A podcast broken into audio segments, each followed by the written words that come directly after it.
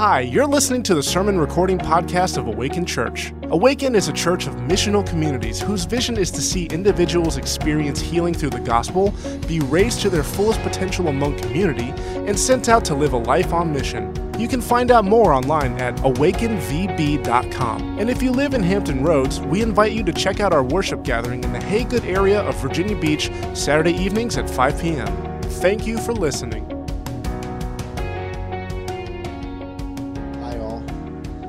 Welcome again. Thank you for joining us for our virtual worship gathering. My name's Neil. I'm one of the co leaders at Awaken Church, and I'm very excited to share uh, with you today as we enter into our fourth week of the Illuminate series, where we explore the book of First John. In week one, Pastor Philip kicked us off by uh, giving an overview of the book, letting us know the two major themes God is light and God is love. In week two, um, Pastor Jeff explored chapter one, where he explored this theme of God is light and how light gives life and light reveals truth.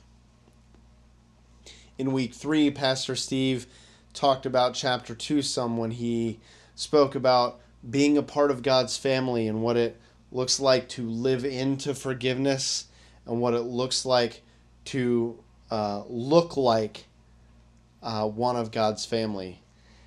And I get to uh, jump into chapter 3. Now, we're going to split chapter 3 over the next two weeks because it is the pivot point of the book of First John where the uh, themes God is light and God is love that changes in uh, in chapter 3 and so I get to talk about the the first part um, and actually we're going to start at the very end of chapter 2 because John picks up this idea once again, like Steve talked about, about being part of the family of God uh, with this passage. Um, passage about the children of God. He speaks about how we can trust our relationship with God and recognize others in the family. So uh, let's uh, read together. It says, And now, little children, abide in him so that when he appears we may have confidence and not shrink from him in shame at his coming. If you know that he is righteous, you may be sure that everyone who practices righteousness has been born of him. See what kind of love the Father has given to us, that we should be called children of God. And so we are. The reason why the world does not know us is that it did not know him.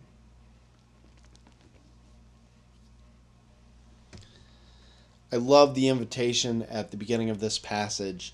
John opens up um, with this offer to abide or to find stable rest in the Lord. This is both an instruction on how to approach God in confidence and without shame, and it's also uh, and it's also an invitation into community with God and with the church. It's important that John opens this way because the first step is belonging. Before John offers any challenges, challenges in this book, uh, he always offers an invitation to belong. John opens up each new challenge in this way. We see it as he opens the book in chapter 1, verse 3, as he says, that which we have seen and heard, we proclaim also to you, so that you too may have fellowship with us. And indeed, our fellowship is with the Father and with his Son, Jesus Christ. The first step into greater fellowship with Christ and the church is belonging. Whether it's your first experience with Jesus or whether you're well along on your faith journey, each time we're challenged into something new, we are first invited to know God more and to enter into greater community. In verse 2, John follows this invite with an encouragement and reassurance about our belonging uh, as Christ's children. and also begins to put purpose to the challenges that we're going to talk about later on. So, verse 2 and 3 Beloved, we are God's children now, and what we will be has not yet appeared. But we know that when he appears, we shall be like him, because we shall see him as he is. And everyone who thus hopes in him purifies himself as he is pure. Over these verses, John gives us the goal and nature of the instructions that follow not only these verses, but go throughout the book. See, the challenge John issues is not a challenge of behavior, but of identity. For many of us, it's much easier to make a checklist, the things that we have to do to be in right standing with God. We check off our boxes, we move on with our lives. And while making some of these changes are positive, they are good changes to be making. If that is the depth of your faith, you are missing out so much on the fullness that you're invited into. In verse 2, John really puts forward this idea that we aren't just to behave better, but we are to become and pursue becoming more like Christ. with each new thing that the Holy Spirit reveals to us, we should be becoming more like Christ. And so our behaviors change not out of obligation or a need to check off a box, but out of the goodness that comes from who we are becoming. And that's the lens that we need to look at the next few verses with, uh, verses 4 through 10. In these next verses, John tells us more about what it looks like being like Christ. Sorry, verses 4 through 9. He says, Everyone who makes a practice of sinning also practices lawlessness. Sin is lawlessness. You know that he appeared in order to take away sins, and in him there is no sin. No one who abides in him keeps on sinning. No one who keeps on sinning has either seen him or known him. Little children, let no one deceive you. Whoever practices righteousness is righteous, as he is righteous. Whoever makes a practice of sinning is of the devil, for the devil has been sinning from the beginning. The reason the Son of God appeared was to destroy was to destroy the works of the devil. No one born of God makes a practice of sinning, for God's seed abides in him, and he cannot keep on sinning because he has been born of God. It's important to note here that when John is talking about sin, he's talking about practicing sinning. Uh, when he's talking about righteousness, he's talking about practicing righteousness. He's talking about the patterns of behavior because your patterns matter.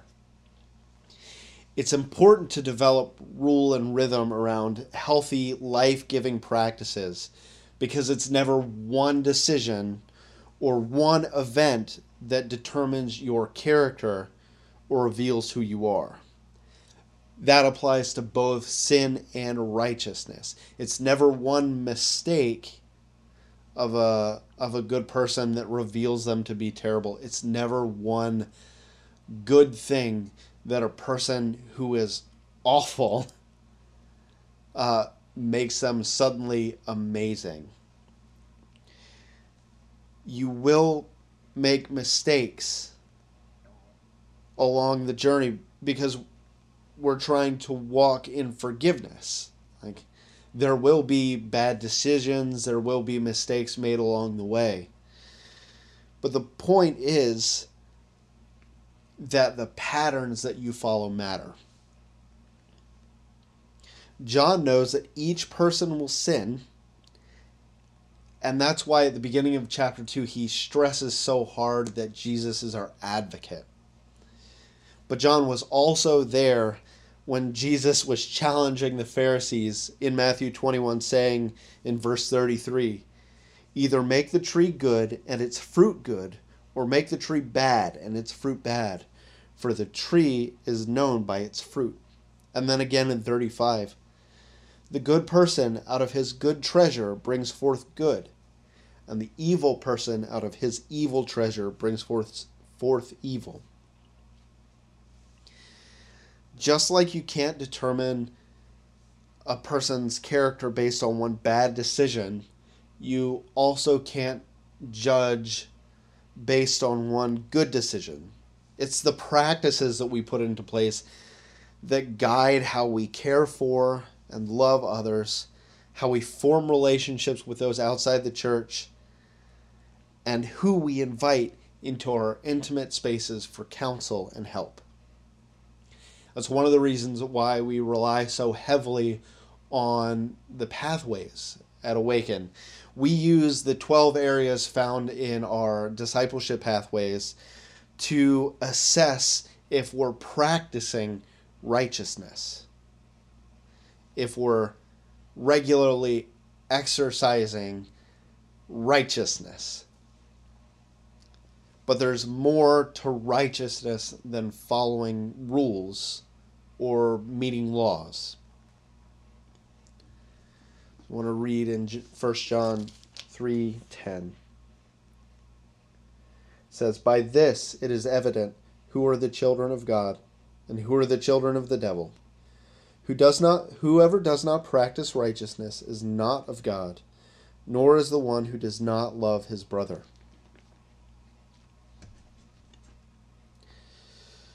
So this is where that tr- transition from God is light to God is love begins, um, where that theme of the book changes. But it's important to remember that righteousness is not rightness. Verse 10 shows us very clearly that even if you follow all the rules and check all the boxes, a righteousness a righteousness that does not love and care for people is still empty. A righteousness that is more concerned with being known as correct and putting its own goodness on display is empty.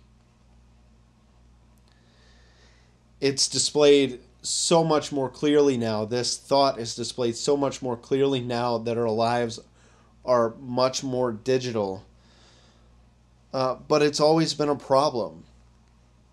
Whether you're speaking about faith or morality or politics or any topic, the primary goal should be to give life, to bring life to people, not to be right. You don't have to agree with everyone all the time.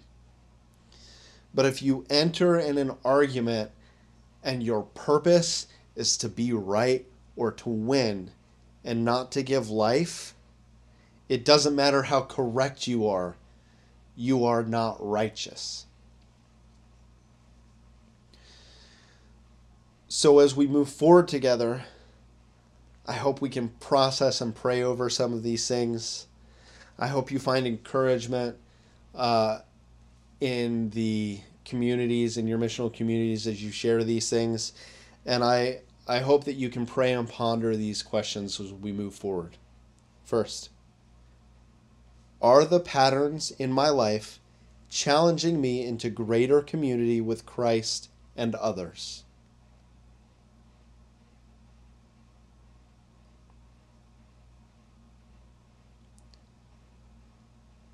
Next, Am I avoiding changes I need to make due to potential loss of comfort, power, control, or approval?